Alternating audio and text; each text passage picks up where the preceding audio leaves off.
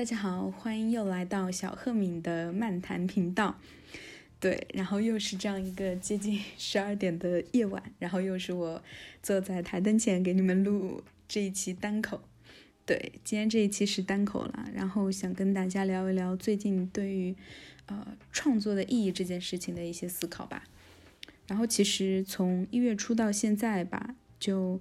我一直陆陆续续在想这个事情，就为什么要创作？因为做播客其实对我来说就是一种输出，一种创作嘛。然后我一月初的时候有看到 Rocky 老师的一则动态，然后里面是提到。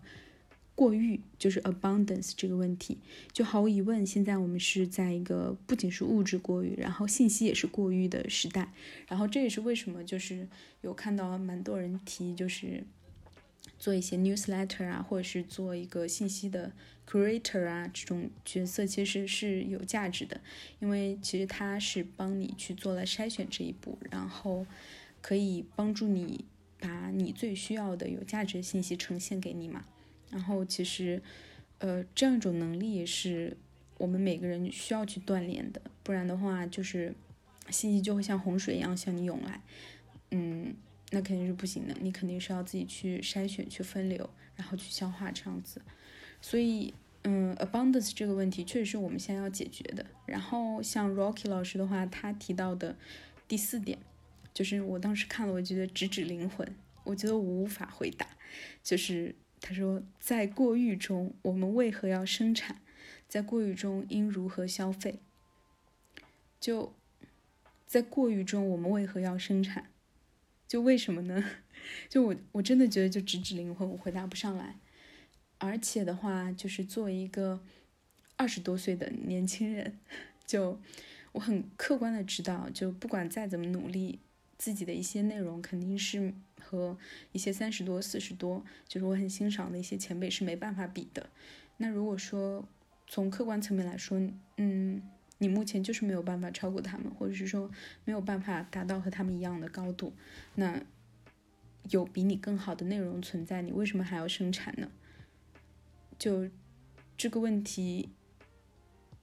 我一度觉得没有答案，然后一度会觉得非常的。甚至会让我非常怀疑吧，就是为是不是还要继续做播客这件事情？因为我希望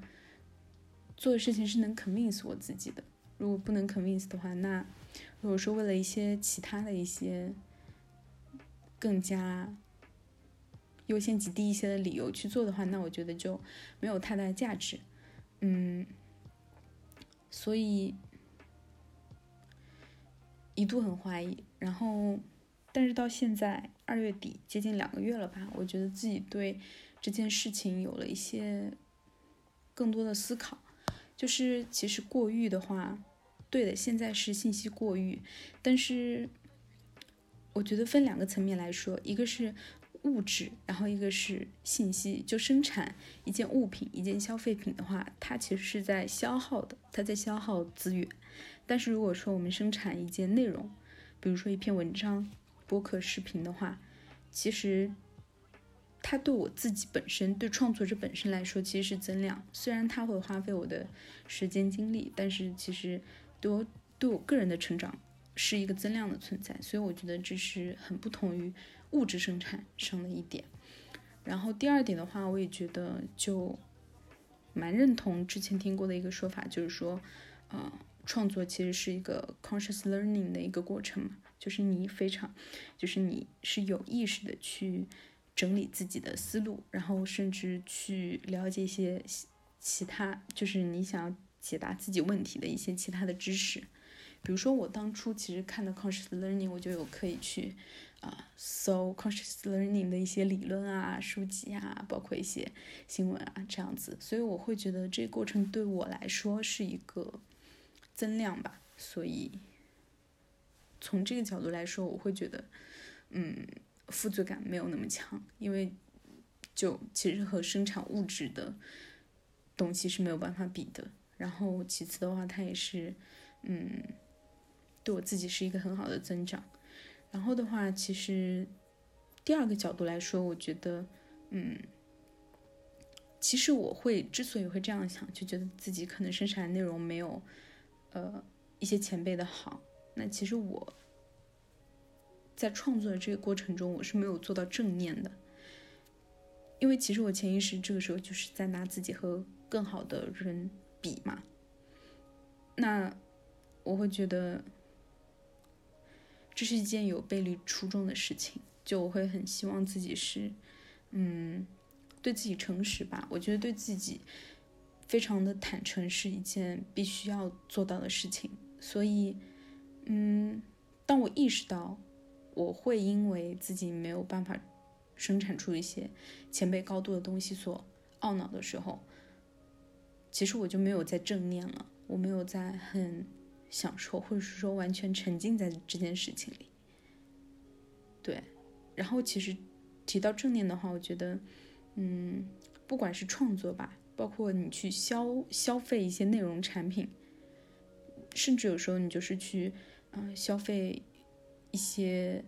呃流媒体的动态，你其实都是要做到正念的。就比如说，嗯，一个人可能他关注者非常多，但是其实这和他的内容质量，或者说他的内容是不是适合你，其实是两件事情。因为我觉得很多时候。还是会不自觉的进有一种从众心理吧，所以我会觉得正念其实在生活中非常的重要，然后在创作中也非常的重要，所以我希望自己以后创作的时候是对自己非常坦诚的，然后是做到正念的。然后还有第三点的话就是，嗯，我最近就是有少男老师提的一个观点，还蛮就是。让我觉得很认同，就是他的 digital garden 这个概念，就是其实做播客也是一个我自己的一个 garden 吧。就每次的输出，其实对于我自己来说都是一个记录。那这些记录的话，它其实会像呃一块一块拼图一样，可能积累越来越多，到后面的话，你就可以把它拼成一幅更加完整的画，或者是说你可以像呃几何图形一样把。不同的块拼凑出不同的图形，就是是一个可以不断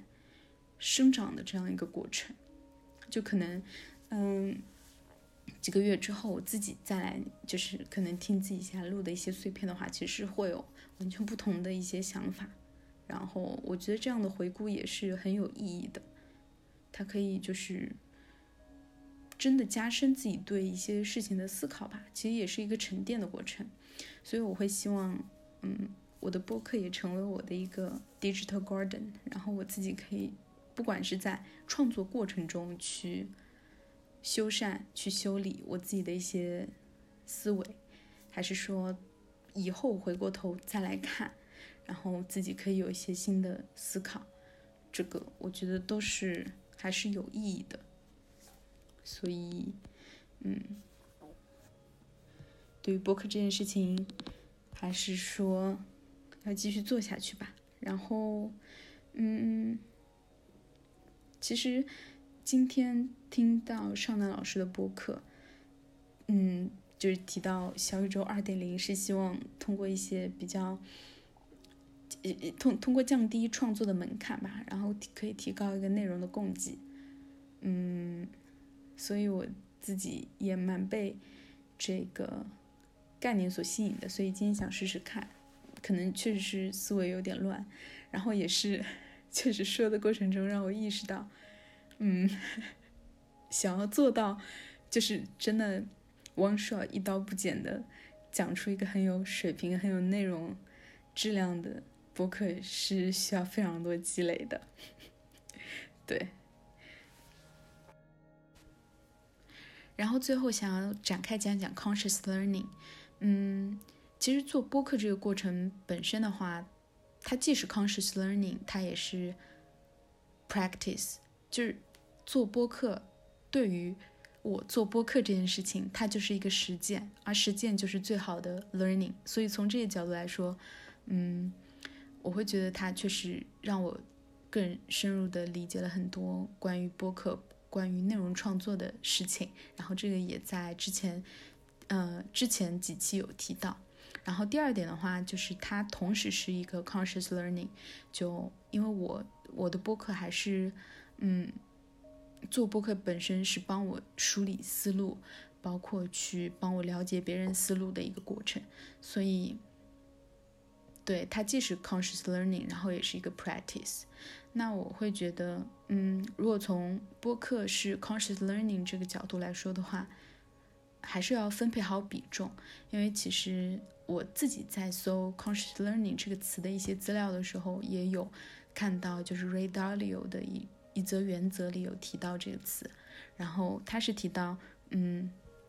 学习其实 learning 这件事情，就是学习其实是可以分为三种嘛，第一种是啊 conscious 的 learning，比如说你比较系统的去学习一些知识，包括我们之前上学读书，其实都属于 conscious learning。然后第二点的话就是 unconscious learning，就是你从你的一些实践、你自己的实操、你的 practice 中去学习，而这些经验可能很多时候都你你都甚至有可能是没有意识到这种经验和适应能力。然后第三种是就可能完全非意识的一些生理层面的一些变化，比如说你的 DNA 的一些变化。那其实三点中其实最重要的是二，就是来自于实践。来自于来自于你真正做了一件事情，你知道的一些得到的一些 learning 吧。所以，呃，我觉得就是像之前有一个理论是七二一，那肯定七成还是要在放在 practice 中，然后可能剩下再花一两成去做一个梳理思路的这样一一件事情吧。所以我会把播客或者说是创作当做。生活一个很好的补充，但同时我我我肯定也是会把重心放在，呃，experience，放在工作上面，是这样。其实关于 Ray Dalio 他提到的，嗯，经验其实可以让你 produces，就是最快的一个 progress 这件事情，我最近还是蛮有感触的，因为最近刚好在统筹负责一场品牌的直播，然后其实我之前是。嗯，对直播这件事情接触的不是很多，然后要做的话也是做一些辅助性的工作。然后这一次是我第一次统筹去做一场直播，所以我会觉得确实是在这样一一种 experimentation 中学习成长是最快的。一个很细节的例子，就比如说你去看一些素材啊，就第一遍第一遍。我自己看的时候，我也确实是认真去看了，但是很多问题是我不知道我不知道的，就是我真的看不出来那里有问题。但经过这一次，我觉得就是对于素材的把握上，以及对于整体节奏的把控上，自己有了一个就是从零到一式的一个进步吧。所以我会觉得，确实就是你自己实际去经历，自己实际去做，是最有效、最快速的一种成长吧。所以也希望自己，嗯，知行合一，然后可以更好的做好沉淀工作，然后也把创作这件事情坚持下去吧。嗯，那今天就先这样。今天也是确实是，嗯，被少南老师他新开的播客所 inspire，然后也是想就是响应一下小宇宙二点零的，嗯，战略吧，然后试试看。嗯，确实是即兴的录了一期十几分钟的播客，可能会观点有一点呃观点有点零散，希望大家嗯多多包容。好的那我们下一期见晚安。